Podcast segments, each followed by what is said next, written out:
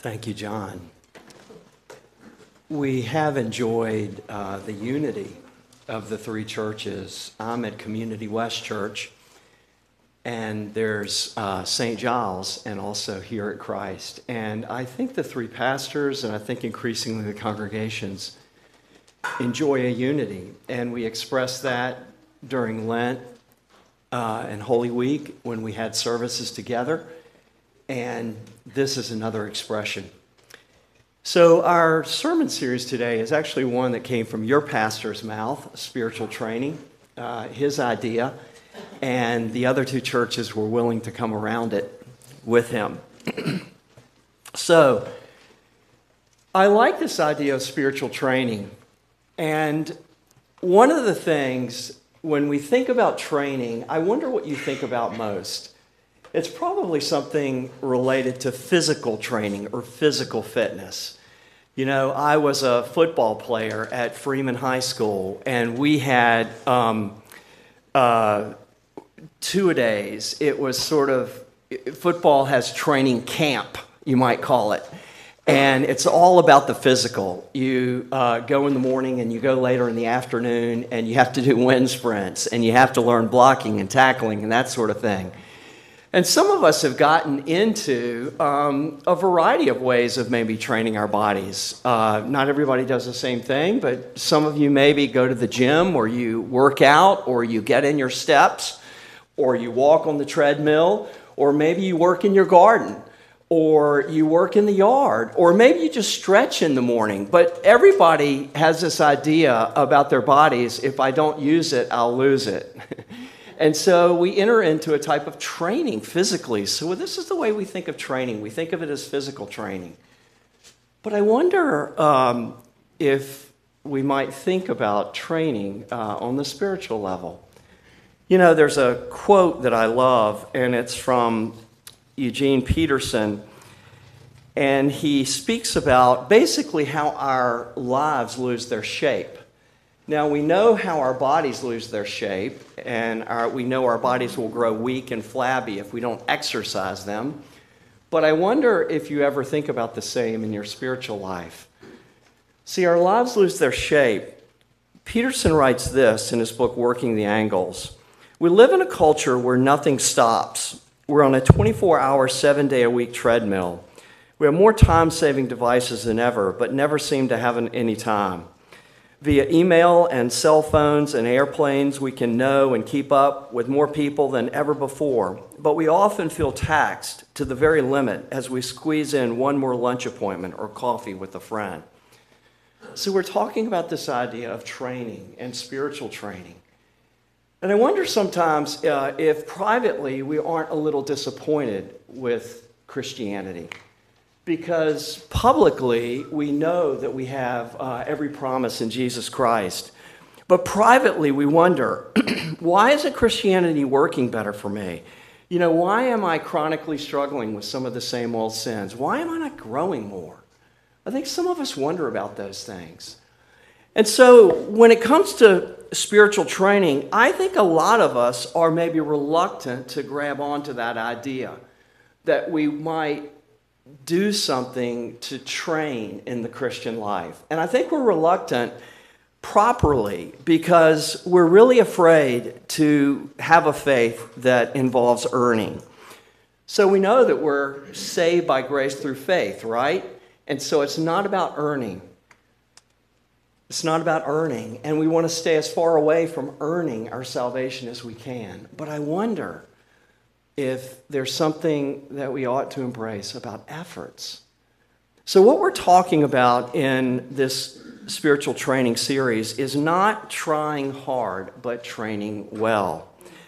Now, our theme verse is from 1 Timothy 4, verses 7 to 8. And I think Kevin may have shared it with you, but I'll give you a piece of it. So, the idea is the Apostle Paul writes to young Timothy, and he's warning against false a false gospel. And he says, train yourself to be godly. Train yourself to be godly. Verse 8 For physical training is of some, some value, but godliness has value for all things, So, do you see what Paul is doing? He's saying, Yes, I know that you get involved in all these physical training things, but I am telling you there is another type of training that it's more important, and it's training in godliness, it's training in Christ's likeness. So, this is the thing. Uh, when we go into the gym, we see the treadmill and we see the elliptical machine and we, you know, maybe pump the weights. But have we ever thought that uh, the disciplines of the Christian life have been given to us similarly to make us strong. So, what are they? It's Bible study, and it's corporate worship, and it's prayer, and it's fellowship, and it's fasting, simplicity, and the like. So, this is what this series is about. Again, it's not trying hard, but it's training well in the Christian life. And so I hope you'll take that journey with me. So today, what we want to do is look at Jesus' commitment to this discipline of solitude and silence. And I'd love for you to read with me Mark chapter 1, verses 29 to 39, and we'll read it from the NIV. And some of you know that Mark is a gospel that's very fast paced and he just wants to report the action. And here we are in chapter one, and there's you know no baby Jesus, no babe in a manger, and we're in the thick of Jesus' ministry. Mark wants us to know uh, who Jesus is. And so here's what he says Mark chapter 1, beginning at verse 29. Hear the word of the Lord. As soon as they left the synagogue, they went with James and John to the home of Simon and Andrew.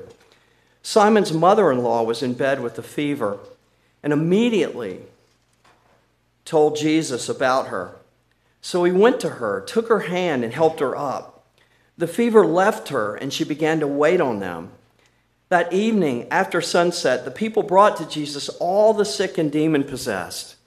The whole town gathered at the door. And Jesus healed many who had various diseases. He also drove out many demons.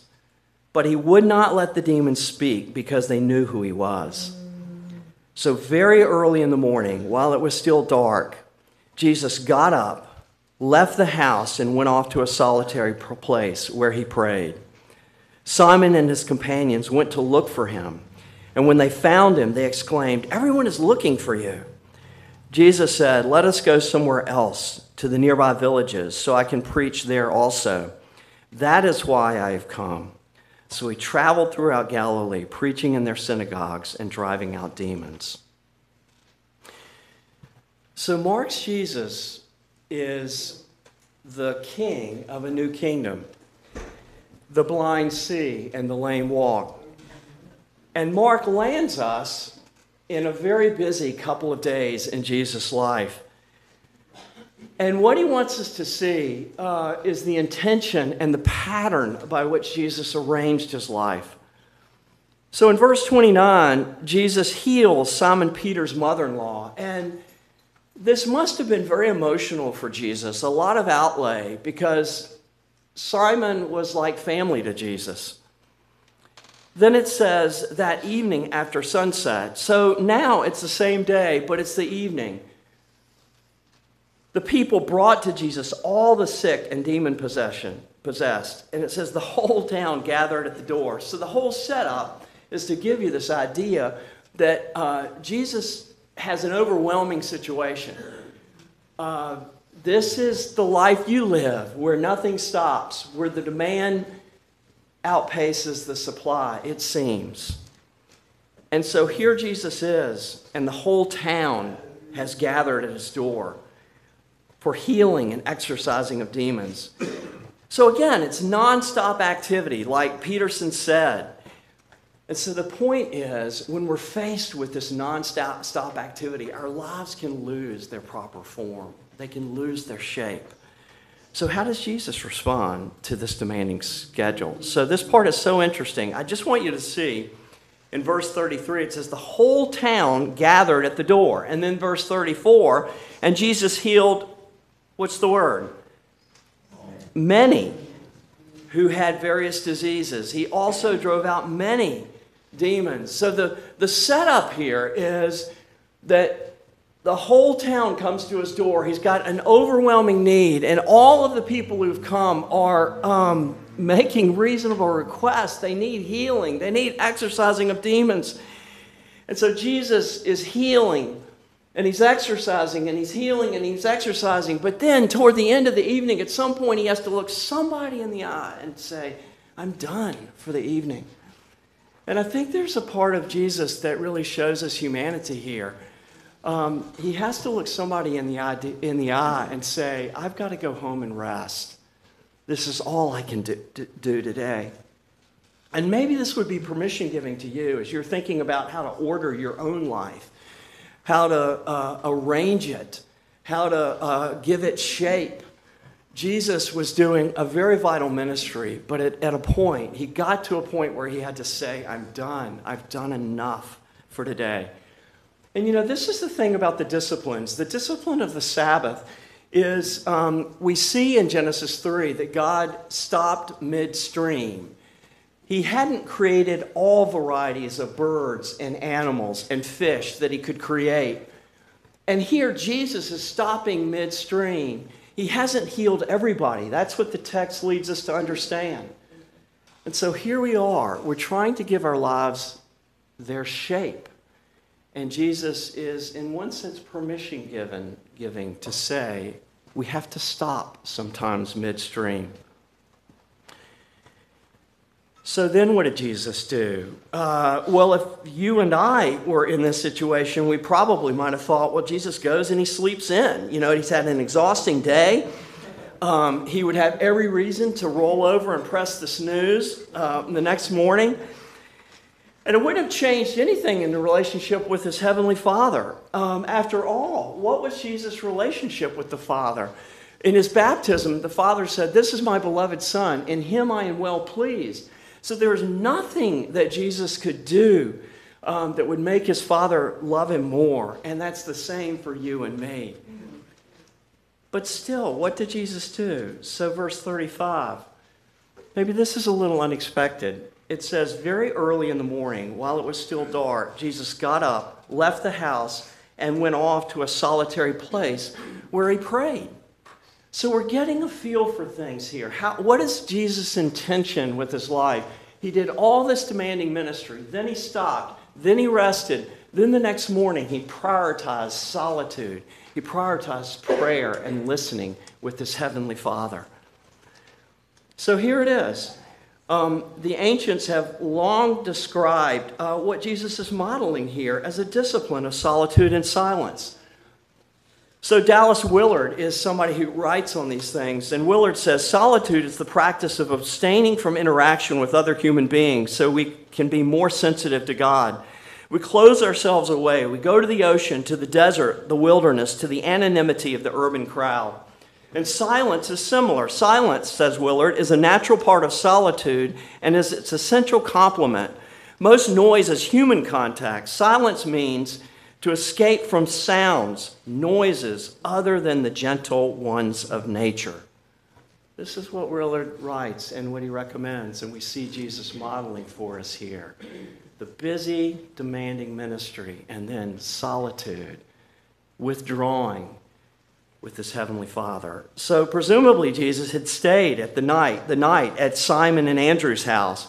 And I can only imagine that um, there were people clamoring to get to him.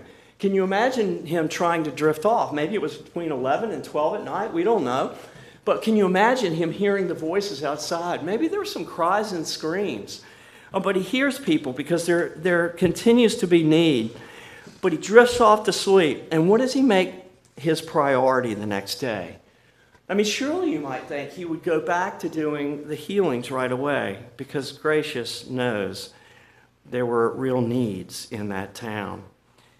But it says what he did was the next morning, while it was still dark, he goes off to a solitary place and he meets with the Father. And so here's the thing we're talking about um, arranging our lives, we're talking about ordering our lives. Willard puts the disciplines. So we're talking about spiritual training, uh, just as we have the treadmill and the elliptical and the weights, just as we walk in the garden or get in our steps in the neighborhood. We have all of these disciplines of the faith that help us with our spiritual training. So Willard puts the disciplines in two categories disciplines of engagement and disciplines of abstinence. So, engage, disciplines of engagement are ones like Bible reading and fellowship and corporate worship and meditation and prayer. And disciplines of abstinence are ones like fasting and Sabbath keeping and simplicity and voluntary poverty and secrecy. So often the disciplines we find in Scripture are combined. And you see here that Jesus is abstaining from the crowds in solitude, then he's engaging in prayer. Perhaps he engaged in Bible reading. Do you see how they're combined? When we fast, we don't just fast, we engage in prayer at meal times. The, the, the disciplines are combined. And what we know is Jesus is engaging with his heavenly Father. Um, Willard writes A proper abstinence breaks the hold of improper engagement so that the soul can be properly engaged with God. So there's this whole thing of listening to the Father and some of us, I wonder sometimes if we haven't understood sort of the remarkable access we have. We know that um, our sin actually creates estrangement. And so, uh, uh, none is righteous, no, not one, the Apostle Paul says. And then Jesus died on the cross, and he stood in our place, and he became our substitute. And so he took into his body the penalty that we deserved. And so what Romans 5:1 tells us is that we are now justified by faith. And Paul writes, therefore, since we have been justified through faith, we have peace with God through our Lord Jesus Christ. And so the whole thing is we have this remarkable access, the very same access that, that the only begotten Son has with his heavenly Father we now have with the Father through faith in the Son. And so this is the thing. Um, in solitude, we have this remarkable access, and we have this remarkable opportunity to listen to the Father. And so that's what Jesus was doing. And so, why was this important? If you go on in the story uh, or the account, it says, verse 36 Simon and his companions went to look for him. So it's a little later, it starts being dark. Maybe the sun has broken over the horizon. Simon and the others have woken up. They come to look for Jesus. And they, when they look for him, it says in verse 37 and when they found him, they exclaimed, Everyone is looking for you. Everyone is looking for you. So now he's back into the frenetic pace.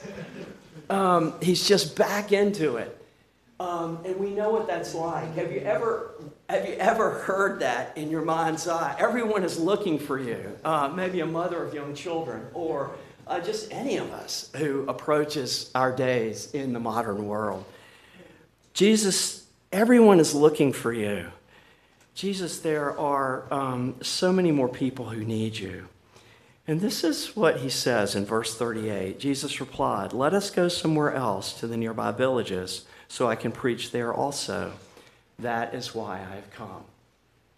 And I think, again, we're sort of attending to the rhythms of Jesus' life the ministry, the rest, the solitude, and now the clarity of his mission and his call. So Jesus comes out, he emerges out of his solitude, and he said, Now I know, I have a renewed sense of call. The reason I have come is to preach the message of the kingdom and the message of forgiveness of sins. And so, this is the thing. Um, you know, we're, we're being invited into the way of Jesus. We're wondering how it is that we might follow in his way.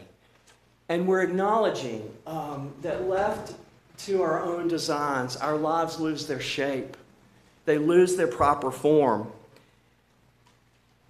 And so I think a great place to start is with this discipline of solitude and silence. The philosopher Pascal wrote, I've discovered that all the unhappiness of men arises from one single fact that they are unable to stay quietly in their own room.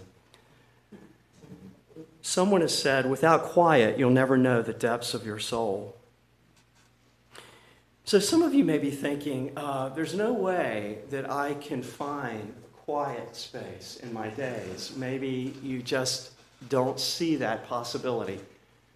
I think one place to start is just with little solitudes, like early in the morning as you wake up and you have moments of solitude there with your head on the pillow, or first thing in the morning with your cup of coffee, or maybe you're waiting in traffic and you create that time as a time of solitude and availability to the presence of God.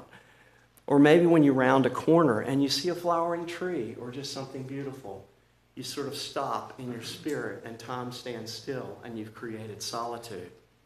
Or maybe um, you create a quiet space in your world. Maybe it's in your house, maybe it's a chair, maybe it's a room, uh, or a chair des- in a designated room of the house. And every time you sit in that chair, uh, you know about it that it is a time of solitude. You're presenting yourself, just like Moses did on the Mount. You're presenting yourself to God. So I, I know some of you maybe have tried um, solitude and silence in the past, and maybe you felt discouraged. And I found I find Henri Nouwen's comments encouraging or helpful because he says um, he makes the point that as soon as we're alone without people or technology to distract us, an inner chaos opens up. And this chaos can be so disturbing and so confusing that we can hardly wait to get busy again. our dear, our dear sisters. but that's the thing. We've got so many people screaming at us, right? I mean, you can't even have a, a service of worship without somebody trying to get to you. And sometimes I think we sit down in solitude and this chaos now and says opens up inside. And so it's disturbing and confusing. Uh, and part of us can hardly wait to get busy again.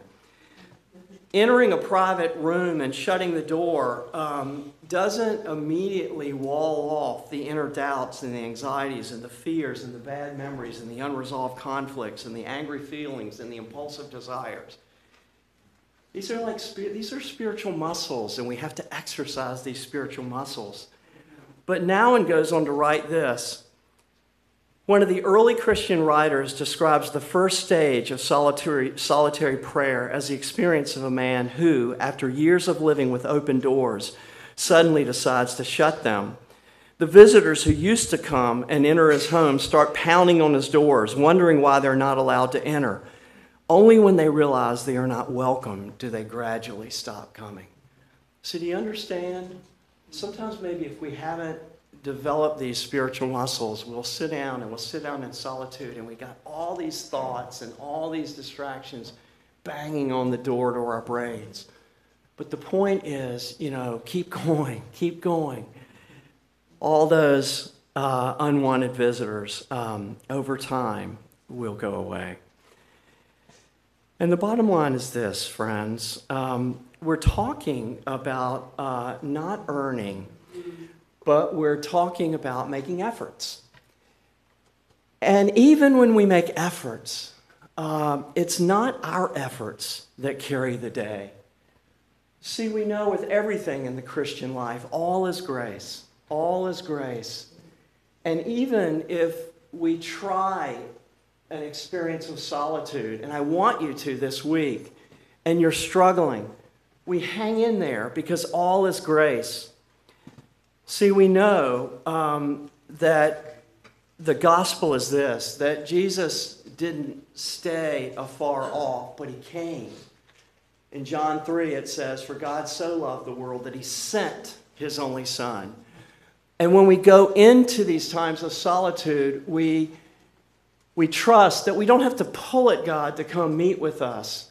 But in fact, he is coming, he is initiating a relationship with us in these moments. He's, it's his initiating love.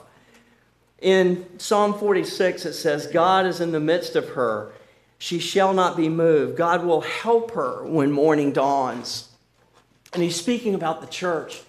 And we know that there was a dawn uh, one morning on Easter Sunday, and it was in the early morning that the stone had been rolled back, and we learned uh, that Jesus had risen from the grave.